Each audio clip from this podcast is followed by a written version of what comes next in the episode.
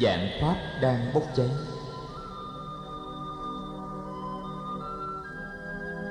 Trong những ngày kế tiếp, phật không đi khất thực bên ngoài, vì sáng hôm nào đạo sĩ ca diếp cũng cho đem thức ăn cúng dường tại chỗ. Tuy vậy, trưa nào sau khi thọ trai, người cũng đi vào rừng hoặc ra bên hồ để tĩnh cư một mình.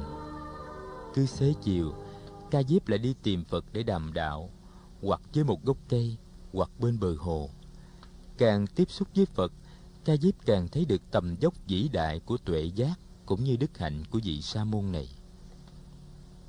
Một hôm nọ trời mưa tầm tã suốt đêm, và buổi sáng hôm sau nước sông ni liên thuyền tràn bờ, làm ngập lụt bao nhiêu ruộng vườn và nhà cửa trong vùng.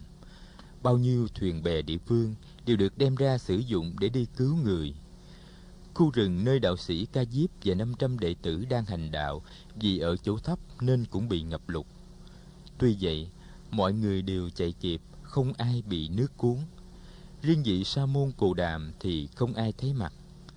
Đạo sĩ ca diếp đốc thúc nhiều chiếc ghe đi tìm. Cuối cùng, người ta tìm thấy phật đang đứng trên một đỉnh đồi. Nước dâng rất mau và cũng rút rất mau. Ngày hôm sau phật ôm bác đi kết thực trong xóm của những người cùng đinh. Người có ý muốn tìm thăm những gia đình và những đứa trẻ trong xóm. May mắn là không ai bị chết vì nạn lụt. Những người nghèo cho biết họ không có tài sản gì nhiều để mà mất mát. Các vị tu sĩ trong giáo đoàn của ca diếp đã khởi sự dựng lại quả viện bị cháy và các túp liều bị nước cuốn đi hoặc làm cho siêu dẹp một buổi chiều, phật cùng đạo sĩ ca diếp đứng bên bờ sông ni liên thuyền. Hai người tiếp tục cuộc đàm đạo. Đạo sĩ ca diếp nói với phật, hôm trước, sa môn cụ đàm có nói về sự quán chiếu các dòng hiện tượng sắc thân, cảm thọ, tri giác, tâm hành và nhận thức. Tôi đã thử thực tập và bắt đầu thấy rằng những cảm thọ và những tri giác của mình nói lên được giá trị của đời sống mình tôi cũng đã thấy được rằng không có một yếu tố nào thường tại trong năm dòng hiện tượng đó cả. Sa môn cồ đàm nói rằng, nhận thức về sự có mặt của tự ngã là một nhận thức sai lầm. Điều này tôi thấy có thể là đúng. Nhưng tôi vẫn chưa hiểu được rằng, nếu tự ngã không có thì ta cần gì phải nhọc công tu tập, giải thoát cho ai, và ai là người được giải thoát? Phật hỏi lại tôn giả ca diếp, ngài có công nhận rằng khổ đau là một sự thật không? Sa môn cồ đàm tôi công nhận khổ đau là một sự thật. Ngài có công nhận rằng nỗi khổ đau nào cũng có nguyên do, cũng như dạng hữu trong vũ trụ, vật nào cũng do nhân duyên kết hợp mà thành. Tôi công nhận là những nguyên do của khổ đau có thật. Tôn giả ca diếp khi những nguyên do của khổ đau có mặt, thì khổ đau có mặt. Vậy khi những nguyên do của khổ đau vắng mặt, thì khổ đau có vắng mặt không? Tôi công nhận là khi nguyên do khổ đau không còn, thì khổ đau cũng không còn. Này tôn giả, nguyên do của khổ đau là vô minh, tức là nhận thức sai lầm về thực tại. Đời vô thường mà ta tưởng là thường, đó là vô minh thực tại không có tự ngã, mà ta tưởng có tự ngã, đó là vô minh. Từ vô minh, phát sinh ra tham vọng, giận hờn, sợ hãi, ganh ghét, và bao nhiêu khổ đau khác. Con đường giải thoát là con đường quán chiếu thực tại, để thực chứng được tự tính vô thường, vô ngã, và duyên sinh của dạng hữu. Con đường ấy là con đường diệt trừ vô minh. Vô minh diệt thì phiền não diệt và khổ đau diệt. Đó là giải thoát. Cần gì phải có tự ngã mới có giải thoát? Ca diếp im lặng, một lát sau ông hỏi. Sa môn cổ đàm, tôi biết những điều ngài nói ra là những điều ngài thực chứng, chứ không phải chỉ là những suy tưởng của trí năng ngài. Vậy theo ngài thì quả giải thoát chỉ có thể do công phu quán chiếu đem lại vậy tất cả những lễ nghi, thờ phụng và lời khấn nguyện đều là hoàn toàn vô ích hay sao? Phật chỉ tay sang bên kia sông. Đạo sĩ ca diếp nhìn theo ngón tay người. Phật nói, tôn giả ca diếp, nếu có người đang đứng bên này sông mà muốn qua bên kia sông, thì người ấy phải làm gì?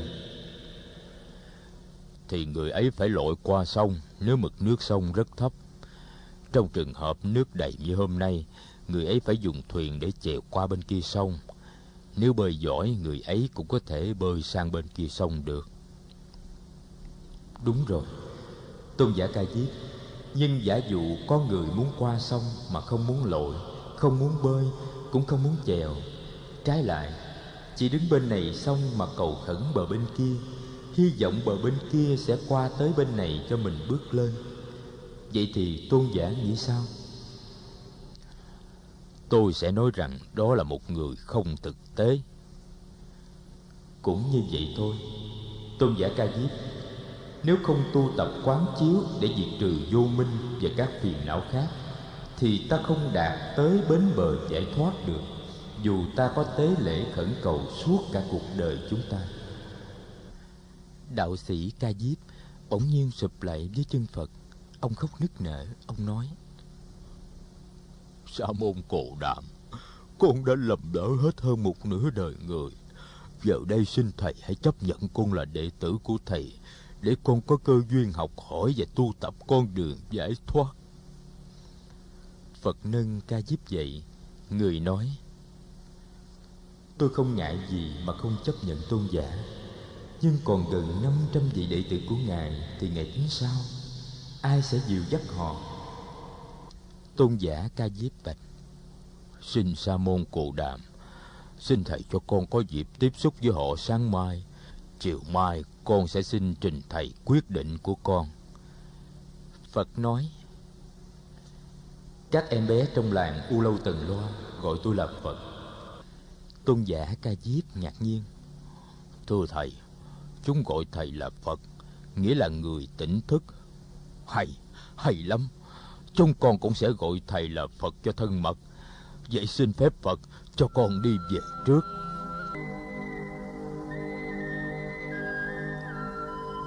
Sáng hôm sau, phật lại đi khất thực trong làng u lâu tần loa.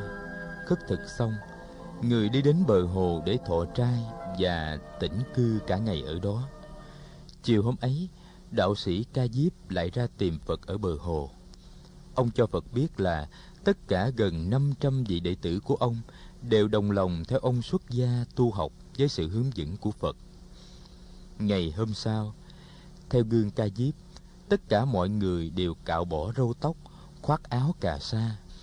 Họ liền xuống sông ni liên thuyền, tất cả những cái búi tóc của họ cùng với tất cả những tượng thờ và dụng cụ để tế lễ khác. Tất cả đều theo gương ca diếp quỳ dưới chân Phật họ đọc. Con về nương tựa nơi Phật, người đưa đường chỉ lối cho con trong cuộc đời. Con về nương tựa nơi Pháp, con đường của tình thương và sự hiểu biết. Con về nương tựa nơi Tăng, đoàn thể của những người nguyện sống cuộc đời tỉnh thức. Tiếng phát nguyện của 500 vị khất sĩ mới làm gian động cả khu rừng. Lễ xuất gia cho 500 người cử hành xong, Phật thuyết giảng cho 500 vị khất sĩ mới về bốn sự thật mầu nhiệm và cách thức quán chiếu hơi thở, thân thể và tâm ý. Rồi Phật dạy phép khất thực và tĩnh cư. Ngay sau đó, các vị khất sĩ được lệnh phóng thích vào rừng tất cả những đàn thú vật mà họ đã chăn nuôi. Họ học theo Phật, cầm bát đi theo người vào các thôn xóm để thực tập việc khất thực. Chiều hôm ấy, Phật triệu tập Ca Diếp và mười vị đã từng là đệ tử xuất sắc của Ca Diếp lại. Người trao truyền cho họ những giáo lý căn bản của đạo tỉnh thức. Và sau đó, người còn chỉ bảo cho họ những nguyên tắc tổ chức và hướng dẫn tăng đoàn. Khất sĩ Ca Diếp tỏ ra là một vị lãnh tụ đồ chúng có tài. Phật rất vui khi nhận thấy điều này. Người giao phó cho Ca Diếp việc phân phối và huấn luyện các vị khất sĩ trẻ tuổi theo kinh nghiệm đã thu lượm được tại trung tâm tu học ở Lộc Uyển.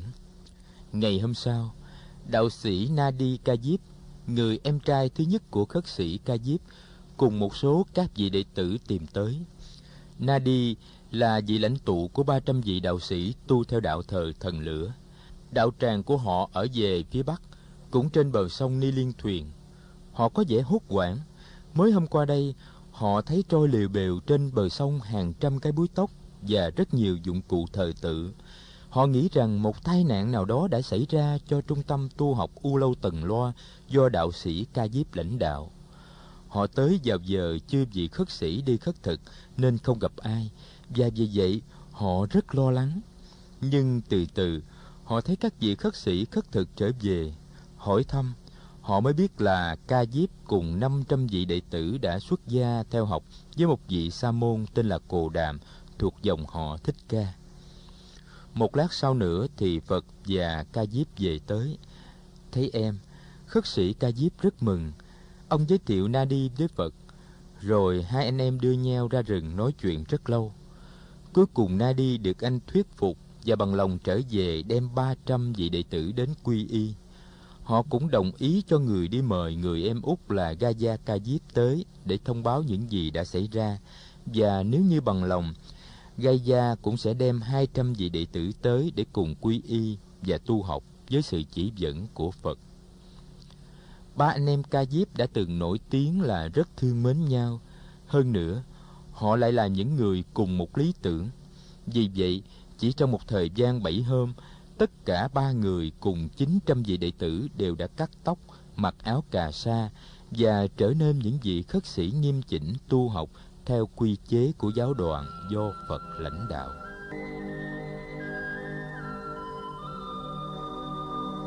Một hôm, sau giờ khất thực, tất cả mọi người được lệnh đi về tụ họp trên đỉnh núi tượng đầu ở Gây Gia Sisa, cách đó không xa. 900 vị khất sĩ ngồi thọ trai im lặng và trang nghiêm cùng với Phật và ba anh em ca diếp. Buổi thọ trai chấm dứt, mọi người dây quanh Phật Phật nghiêm trang ngồi trên một tảng đá. Phật cất tiếng dạy 900 vị khất sĩ. Này các vị khất sĩ, tất cả dạng pháp đều đang bốc cháy.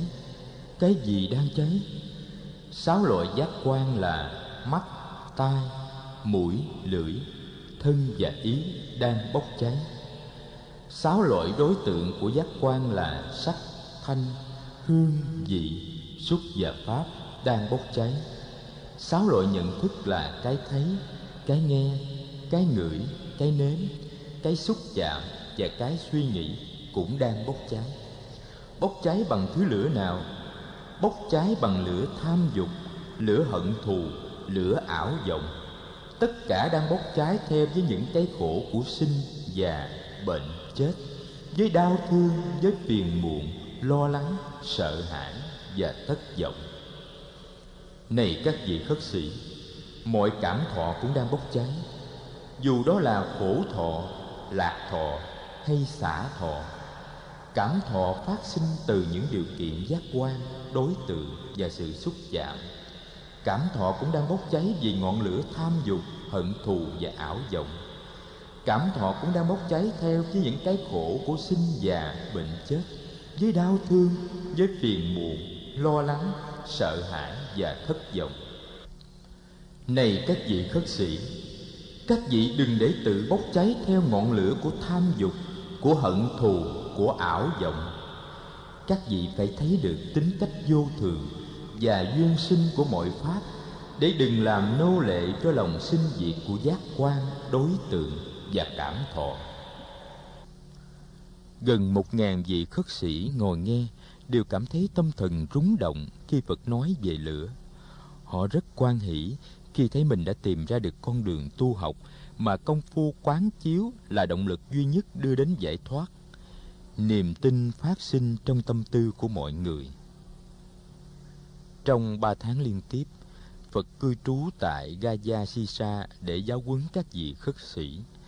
Giáo đoàn đạt tới nhiều kết quả lớn trên đường tu học – ba anh em ca diếp đã trở thành những vị phụ tá rất đắc lực cho Phật trong việc hướng dẫn và giáo huấn tăng đoàn.